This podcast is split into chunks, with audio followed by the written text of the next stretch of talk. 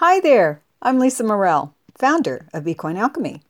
We're all about equine assisted coaching here, and we are also all about horse wisdom and how humans could live fuller lives through what we can learn from our interactions with our horses. Our mission here at Equine Alchemy is to raise the consciousness in the world through horses and coaching, and we've been doing this for 10 years, so we're very excited about it. A little about me. Well, I've been an executive and business coach for over 20 years, but it wasn't until I started working with horses in around 2006 that I, I really feel like I became a better coach. And that's actually how Equine Alchemy was born. I knew that from my experience with horses, I could teach other coaches to be better coaches, and I could support people through working with horses to be better people.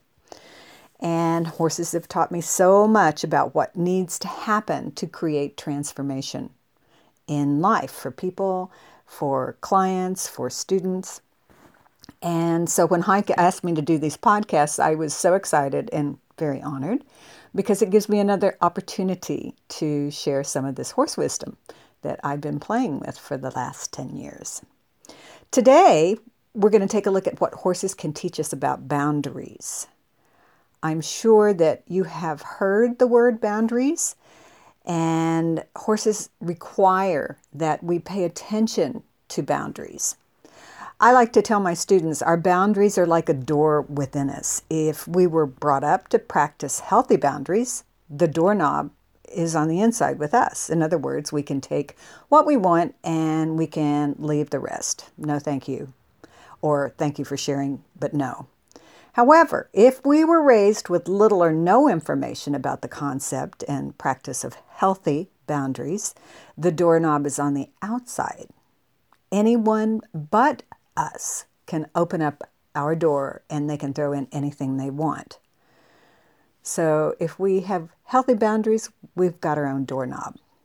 Horses taught me everything I know about boundaries. Of course, I'd heard the word and used it in my coaching and consulting, but I didn't really know what it meant because I grew up in an environment where they my boundaries were rarely acknowledged and they were blown through daily.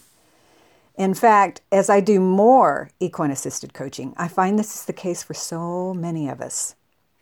For example, remember some of you, your parents telling you to give Aunt Marge a hug and a kiss when that was the last thing you wanted to do was kiss Aunt Marge. You might not have been able to put your finger on it or verbalize your feelings, but they were there, and your body was reacting to a boundary violation. And many of us in this situation were not only forced to ignore our body's warning system, we were shamed for feeling that way. And with this kind of upbringing, it's not surprising that the connection and trust between the mind and the body is in peril. We learned how dis- to distrust, ignore, and shut down our feelings in our bodies. Essentially, we learned how to not pay attention to them. When I refer to boundaries, I'm referring to the body's automatic response to spatial proximity. So, for example, when you sit at a counter or you wait in a line or you walk into a meeting, there's this unspoken space between you and the other person. And you can feel it, but we don't often pay attention to it because we just haven't learned how to do that. And when we work with horses, we have to pay attention to them. They are so big.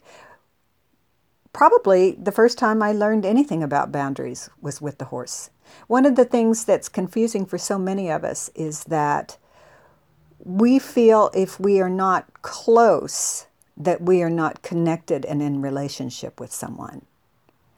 And what I found, and I see so much in equine assisted coaching, is that we can be connected and in relationship with someone, even more so sometimes from a distance, keeping our boundaries, having that doorknob on the inside, not on the outside. So for today, horse wisdom is about boundaries, acknowledging and honoring your space, your place that you need to feel safe and be able to think.